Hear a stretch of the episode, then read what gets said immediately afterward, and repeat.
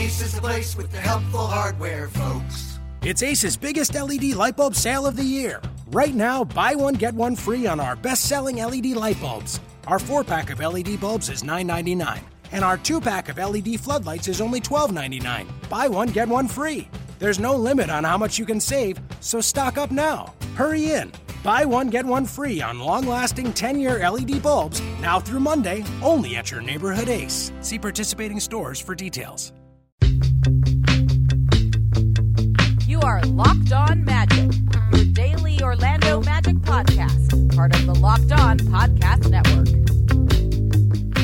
Hello, everyone. It is August 19th, 2016, and you are indeed listening to the Locked On Magic podcast. My name is Philip Rossman Reich. I'm the editor of OrlandoMagicDaily.com. And on today's episode, we'll be. Uh, I took a little bit of a break yesterday because I had the Orlando Magic Daily podcast with David Iwanowski. We talked a little bit about the schedule and the Magic's offseason, so be sure to check that out. It's a little bit longer than our normal episode, so it gets the special designation of Orlando Magic Daily podcast.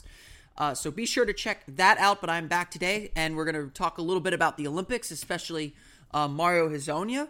Uh, and then also, I'm catching up on a few things, and uh, there's an episode of Locked On NBA where a, a, a, NBA scout shared his thoughts on the Orlando Magic, and so I will share that with you and uh, and uh, talk a little bit about that as well. Before we get started, though, I do have a brief announcement. Uh, no mini mailbag this week, but I will be doing a full mailbag up on OrlandoMagicDaily.com. So feel free to send in your questions directly to me on Twitter at OMagicDaily. You can use the hashtag Locked On Magic there or you can send them to me via email at omagicdaily at gmail.com. You can also, of course, put them in the comment section on the article that I'll be posting about it later today. So be on the lookout for a full mailbag uh, answering all your magic questions as we hit the dead point of the season. Also, be sure to download the podcast on iTunes. You can get it directly to your iTunes enabled listening device, as well as Audio Boom and Stitcher. We're working to get on TuneIn Radio as well, so there are multiple places you can go to get the Orlando Ma- to, get locked on Magic and all the great content, all the great daily content we have on the Orlando Magic. And be sure to check out the other great content on the Locked On Podcast Network. Uh, as always, subscribe, leave comments, let us know how we're, let us know how we're doing. Let us let us know what you think of the show. Give us a five star rating if you would. It be greatly appreciated as we're trying to get the podcast out. And tell your friends if they're looking for a good NBA podcast or listen, looking to learn a little bit more about the Magic. That's what I'm here for. Every day, going to uh, give you some information about the Magic. So that will get us started today on this Friday. Since we took yesterday off, that does mean that we missed a day of recapping uh, Olympic basketball. Some really some uh, surprisingly uh, blowout basketball during the quarterfinal play uh, over at the Olympics. Uh, the mostly the favorites won. Uh, Australia def- destroyed Lithuania. Uh, the the Span- Spain defeated France pretty easily. The U.S. defeated Argentina pretty easily. It was a really really strong game for the U.S. Probably their best game of the entire tournament. They the first unit really struggled, got down by ten points, and had a lot of difficulty uh, to scoring and, and, playing defense, and that's been their problem all tournament long. Is they've just been really inconsistent with their offense, and their defense has been atrocious. In comes a second unit uh, with Kevin Durant, uh, so Jimmy Butler, Kyle Lowry, uh, Demarcus Cousins this time. They come in, Paul George. They come in and completely change the game. They get down, they play a little defense, they get out in transition, they're able to get to the basket a little bit better and all of a sudden the U.S. races past Argentina, wins the game pretty easily, pretty comfortably, uh, and the U.S. advances to the semifinal round to be played Friday at 2:30. Hopefully, you're not listening this to this too late. Um, really, that really that that whole game was the revelation of this team's identity. That certain players, uh, Paul George and Kevin Durant, just kind of had this I'm taking over attitude. If they finally started playing like they do while they're in the NBA, I think a big problem with Team USA sometimes is uh, there's there's so much focus put on telling stars to to check their ego at the door a little bit and, and be part of a team. Uh, and everyone knows who they're playing for. They know they're playing for that name on the front, and they don't want to be the guy that that doesn't follow the program because essentially that's what torpedoed the 2004 team in many ways. They had a lot of guys that, that just tried to do it on their own, and no one wants to be that guy.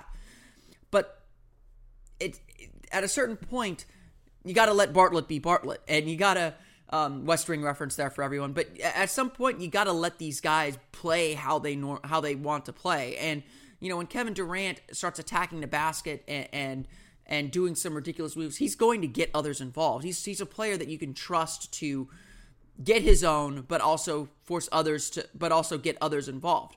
Um, that hasn't always been the case with this team this this this time around. Everyone's kind of been passive. Durant especially has been very passive, and so the U.S. needed a kick in the butt, and and they got that kick in the butt, uh, and really uh, really did a, a fantastic job, kind of pushing themselves to, to get to get into this into this game and and and beat a very good Argentina team. I mean, it was an emotional day in, in Rio on on Wednesday because it was the last game for the gen, for the golden generation for Argentina, and obviously. It, obviously, it was a very, very difficult team. They're a good team. They jumped out to a 10 point lead. The U.S. had a lot of problem keeping Campazzo out of the lane. And then once they turned it on, it was clear who the best team was. And that's the way it, that's the way it's been this entire tournament. The U.S. just hasn't been on the same page at all, and that's why they've really struggled. Friday is not going to be any easier. They play Spain. Uh, I'll be getting to the Croatia Serbia game in, in just a moment, but I want to talk a little bit about U.S. Spain. Spain has probably been playing the best of any team in the tournament entering this game. They had a 50 point blowout win over Lithuania that, that frankly torpedoed Lithuania's tournament. Uh, Spain lost their first two games by a combined, I think, like six points. Uh, everyone knows the block that Dario Saric had uh, on Pau Gasol at the buzzer uh, in the first game, and in the second game they just they just got beat uh, by by Argentina, I believe. Uh, but now Spain is playing really really well.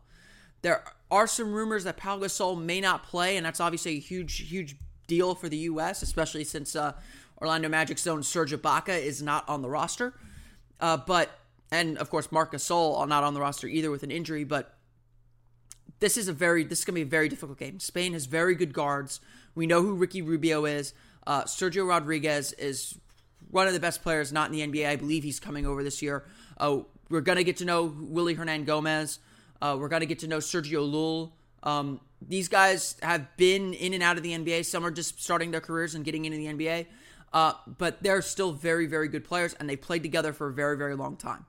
Uh, it is no coincidence that they play really well together. Uh, Tony Parker, I believe, said after the game after the game on Wednesday that Spain played like the Spurs. They're the, the they are essentially right now the Spurs of the the uh, of the of the tournament. The U.S. is a, a, weird mix of the Golden State Warriors and Oklahoma City Thunder, so that should give the U.S. some confidence. But uh, certainly the U.S. can and should win this game. But they've got to play like they did Wednesday and probably a little bit better because Argentina's not as good as Spain. It's not as strong as Spain is right now. Uh, Spain is gonna gonna be a really stern challenge. Uh, no one is expecting a cakewalk. We all know that Spain, you know, 12, eight years ago, challenged the U.S. in the gold medal game, like really challenged them. It was a close game, and Kobe needed to bail them out. I don't know if it'll be that close this time around. That that team is very, very different now, but it's not going to be an easy basketball game. It should be a very competitive basketball game, uh, and the U.S. will have its work cut out for it uh, if it's trying to win. Now, you look on like the women's side, the women have just dominated everyone. They needed a third quarter run to put France away in their semifinal round. I would expect that kind of a game where the U.S. and Spain are going back and forth. It wouldn't surprise me if the U.S. falls behind early again, especially if Coach K doesn't change the lineup to, to that defensive minded lineup that he used to start the game. Rotations have got to tighten. You got to play your best guys here, uh, and at least the guys that are working, uh, and uh, and make sure you get this win. This is a humongous game for the U.S. Uh, the final game, of course, on Wednesday was Serbia Croatia, and I'm going to talk a little bit more in detail about that game for our featured segment. But Croatia and but Croatia and Serbia had the best game of the day by far. Serbia got uh, Serbia fell behind early. It looked like Croatia was was playing really was going to play really well. They've obviously got a lot of great shooters.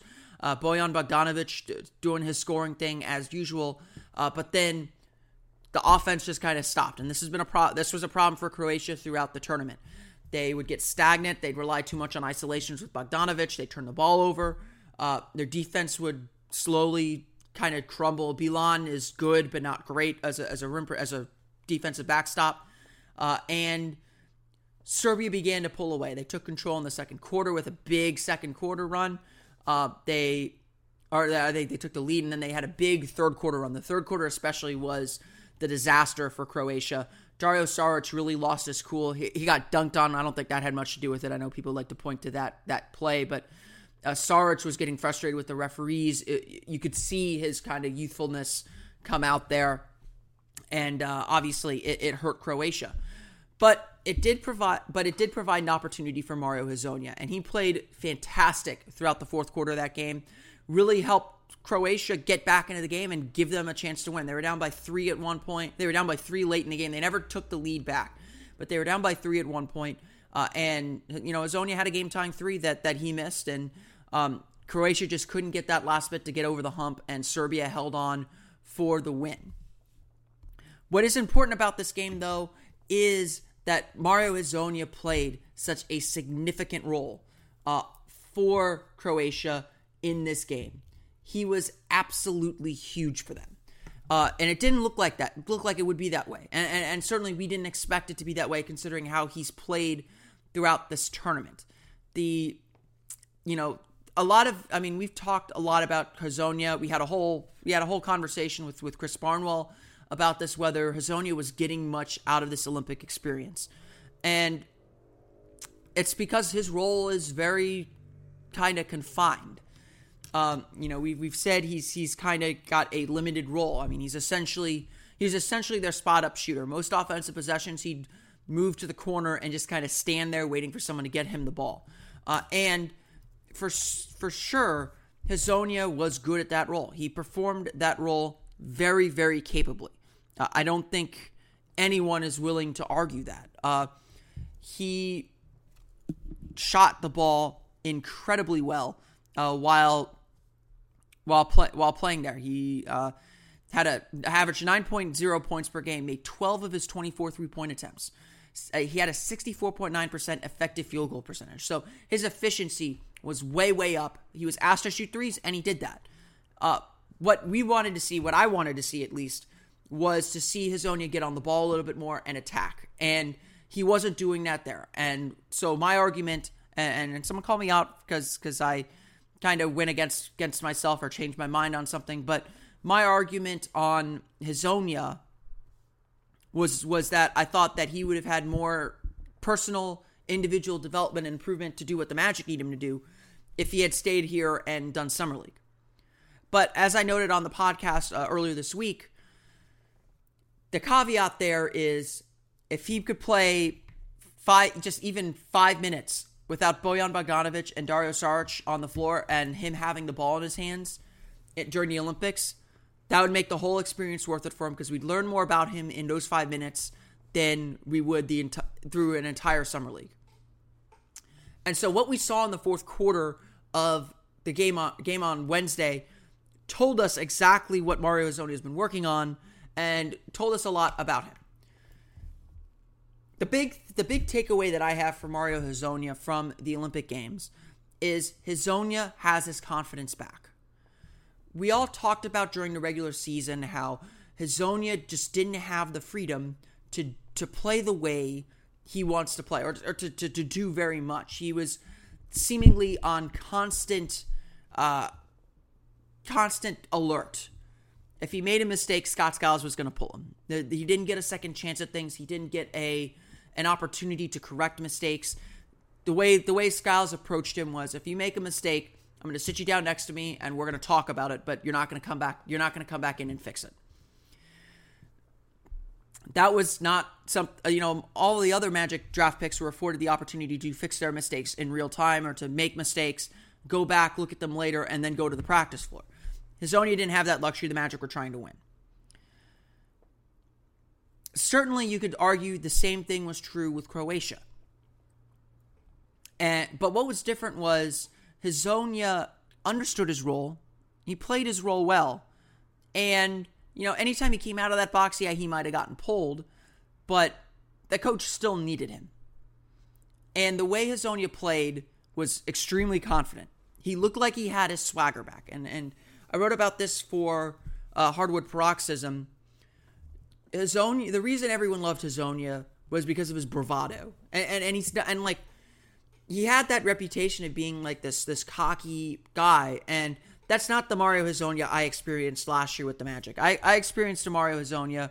He was very humble, willing to learn, hungry to do more, very hungry. Like he's very ambitious and very very. Uh, um, I, I don't think hungry is the right word, but I don't know. I don't know if uh, I, I don't know what the quite what quite what the right word is, but he was willing to learn. He was willing to uh, uh, understand what his coaches wanted from him, willing to play a role, but always hungry to do a little bit more, and and, and always eager to, to to pat a teammate on the back and and be there for his team. What really hurt him though was he was learning a new game and his coach didn't give him the leash or, or, or really instill confidence in him. But he seemed to get that back on during the Olympic tournament. He seemed to get that back. He was taking jab step threes. He was he was doing he was doing some dribble moves around the three point line to, to free himself up, and he was hitting and making shots confidently. When he made it, when he made a shot, you knew about it. Uh, you you expected him to make shots, and you know his first year in the NBA, he really struggled uh, to make three pointers. I don't know if it was because he was getting used to the three point line uh, or, or what what the case was, but he really struggled to get three pointers and make three pointers uh, in in uh, in the NBA. It was certainly a, a concern because that was supposed to be his NBA ready skill. So in the fourth quarter, he he took what he did earlier in the tournament, making those three pointers, and was finally put on the ball and made some good plays. He helped Croatia get back into this game and have a chance to win it. Yes, he made some mistakes. He still got a long way to go defensively. Uh, he did have a uh, he did have a moment where he dribbled into traffic and tried a dribble move that made his coach, you know, kind of look up at the sky in, in desperation or give him a give him a look. Uh, there was a little demonstration there between the two, uh, but he's still got to work on that. He's still got to work on knowing when to dribble. Uh, transition, I, I trust Mario Hezonja leading a fast break uh, more than almost any player on the Magic, probably except for Elfrid Payton. I think, I think that's where Hezonja really shines is in transition, and that's not how Croatia plays. They don't get out in transition a lot. They had a few opportunities for that, and I thought Hezonja made the right play on both instances. Um, but Hezonja still, Hezonja I think is, it, again, I learned more in those five minutes than I would have in summer league, and so I'm now I'm changing my tune. Yes, I am. That Hezonja made the right decision going to the Olympics. He's been able to work on the things he needs to work on, uh, and has shown major improvement. Uh, I gave Hezonja a B plus for his Olympics. I thought he played very, very well. I thought he filled his role for what Croatia was asking him to do perfectly, and so I think uh, we can say he had a very, very. I think we could say he had a good tournament, uh, and got a lot out of the experience in Rio de Janeiro. So if I'm Mario Hezonja now, I take maybe a week and a half off, two weeks off, uh, and reset the battery a little bit, uh, and then get ready to hit. Get, you know, come back to Orlando maybe in the next two weeks, so probably by September 1st. Uh, I know a couple of the players are already here working out. Uh, I don't know if they're working out together, but they're working out in the Amway Center. Uh, I'd start joining that group and get ready get ready for the season because it's going to be a big one, a big sophomore season for Mario Hezonja. Uh, to close out today's show, we're going to talk a little bit about uh, a podcast that our colleague uh, David Locke did uh, for Locked On NBA. This was a few weeks ago. I'm still catching up on some emails, uh, so I wanted to make sure I got to this. Uh, on August 4th, it looks like D- David Locke interviewed a NBA scout, and he talked about a lot of the different teams. Be sure to check that out and subscribe to Locked On NBA. He's had some great conversations with people. Uh, he recently t- talked to Portland Trailblazers head coach Terry Stotts. He's talked to Rob Mahoney of Sports Illustrated as well as Jonathan Tjarks of The Ringer. But we're going to focus in specifically on this uh, conversation he had with an NBA scout talking about the NBA teams. And they touched on the Magic, and obviously the Magic were a hot button issue throughout the league uh, when it came to the NBA free agency. And a lot of people are wondering what the Magic were doing. Why why'd they make these kind of somewhat confusing moves, especially when they seem to have such a good young core together. and the scout kind of gives his take on it. And so I'll, I'll play that, and then uh, we'll we'll react to it.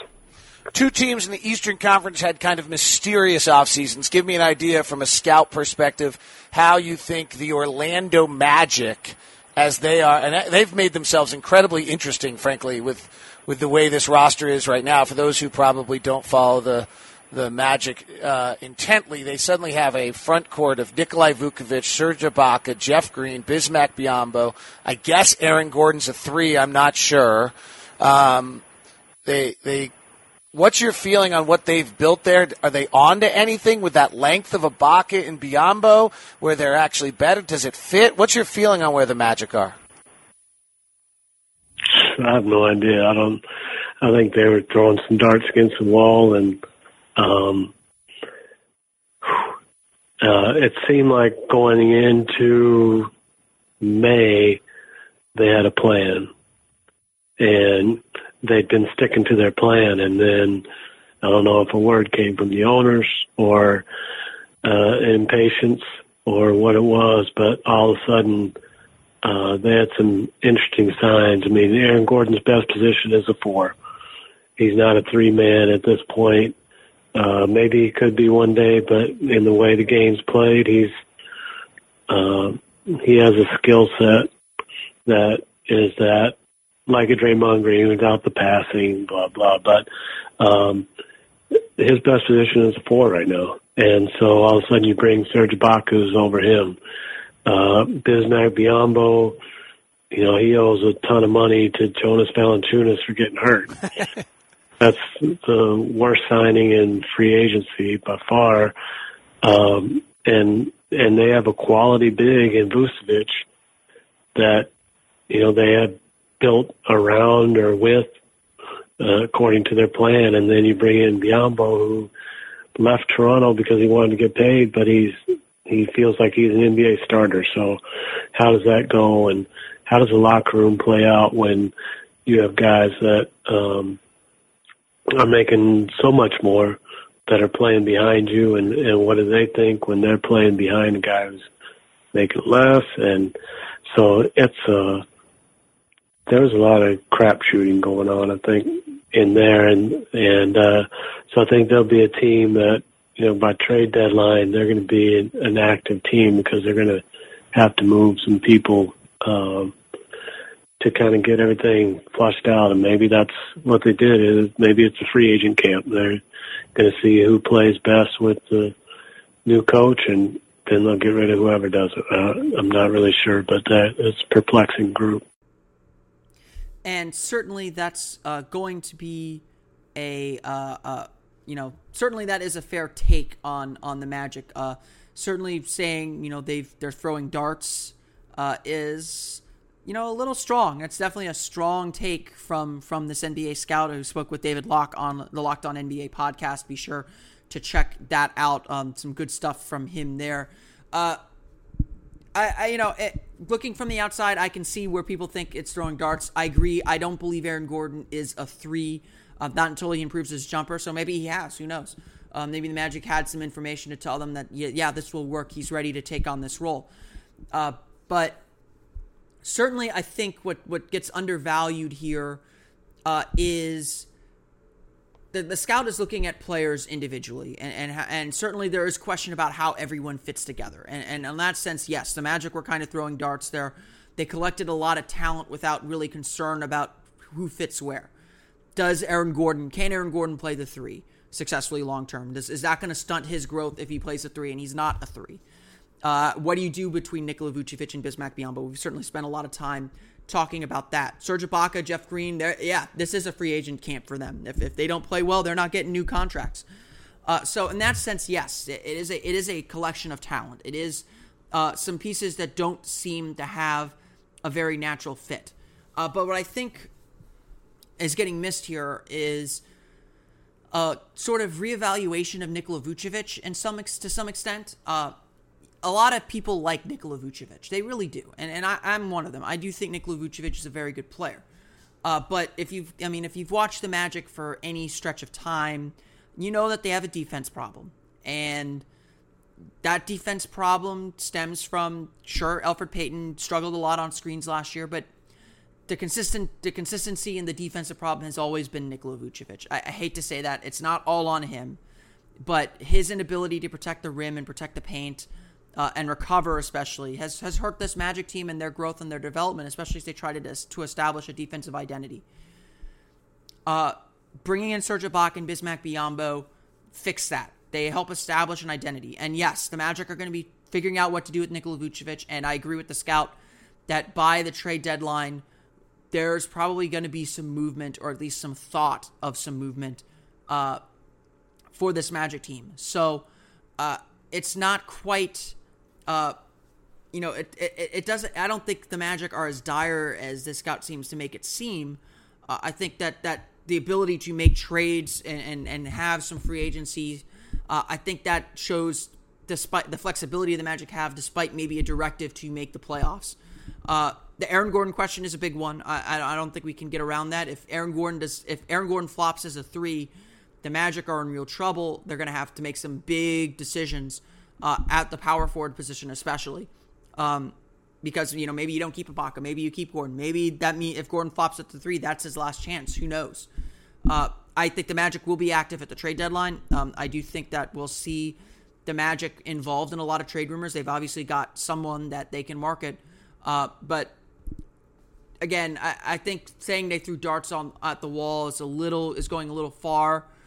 Um, I think that they had an identity in mind they felt ready to move on from Vucevic in some way or to challenge Vucevic in a more meaningful way. Uh, and yes, the Bismack Biyombo signing looks pretty bad. That was a big contract to give out, especially for a guy that you seem to be bringing off the bench for the moment.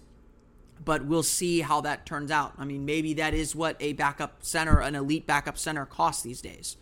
Um, it seems like a lot, but you know, if you honestly, if you look at uh, like percentage of the salary cap, I think Biyombo comes in at like a million uh, at the 2015 uh, number. I think Biyombo actually comes in like a million more than than Vucevic in terms of salary ratio. So, uh, you know, and, and we all agree Vucevic is woefully underpaid. So maybe that is what an elite backup center costs. Uh, and, and, I'm sure Biyombo wants to start too. So there's going to be locker room issues as well. Uh, there are a lot of questions about this Magic team, and I think it's fair to raise them. But uh, like I said, I, I, I, do think the Magic improved. Um, that wasn't something that was addressed by by the scout either. Uh, I do think the Magic improved. The question is whether it's enough to make the playoffs in a much more difficult Eastern Conference. I'll be sure to check out uh, Locked On NBA, the, the the podcast, the Locked On Podcast Network. David Locke does a great job uh, on that podcast, so be sure to download that. He's had discussions with Portland Trailblazers head coach Terry Stotts recently. He talked to the Ringers, Jonathan Tjarks. SportsIllustrated.com's Rob Mahoney. He's talked with Chad, Chad Ford before the draft. So be sure to check him out there. Also, be sure to listen to some of the other great podcasts on the Locked On Podcast Network. It is NFL season, and so there are where we're picking up a lot of NFL teams as well on the Locked On Podcast Network. So I would encourage you to go check out Locked On Bucks, the the podcast of the Tampa Bay Buccaneers. It's hosted by Greg Auman of the Tampa Bay Times. Uh, he does a great job covering the Tampa Bay Buccaneers. I know they're one of our local teams. We don't really have an NFL team here in Orlando, and with the uh, with the big NFL game coming up next Thursday be sure to check out Locked On Falcons with uh, Knox Bardeen. I believe that'll be starting up next week. So be on the lookout for that. I'm sure he'll be talking a little bit about the Atlanta. Um, he'll definitely be talking about the Atlanta Falcons, obviously. But I'm sure he'll be talking about next Thursday's game over at Camping World Stadium between the Atlanta Falcons and the Miami Dolphins. You can also check out some of the other great podcasts on the Locked On Podcast Network.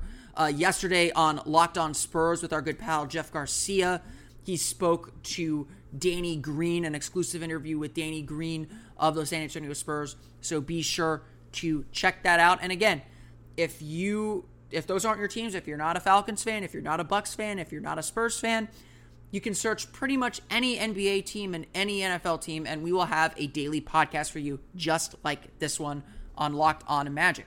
So be sure to check that out. Download it. You can again get them all on Audio Boom, iTunes. Uh, many of them are on Stitcher.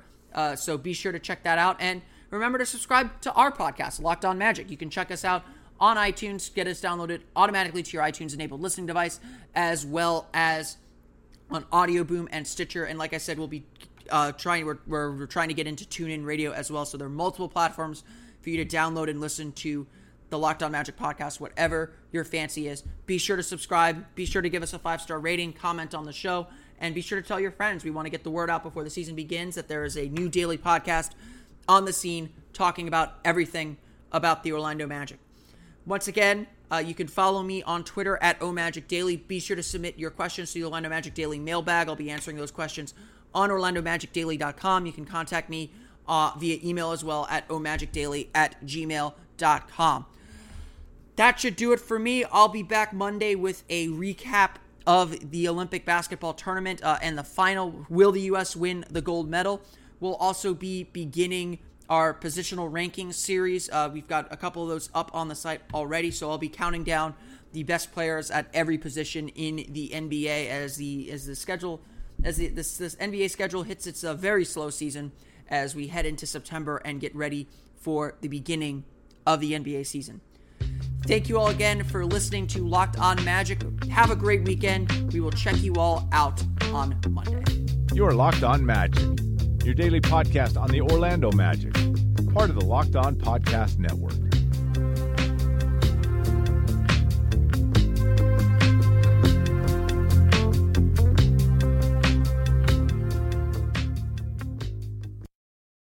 Ace is the place with the helpful hardware, folks.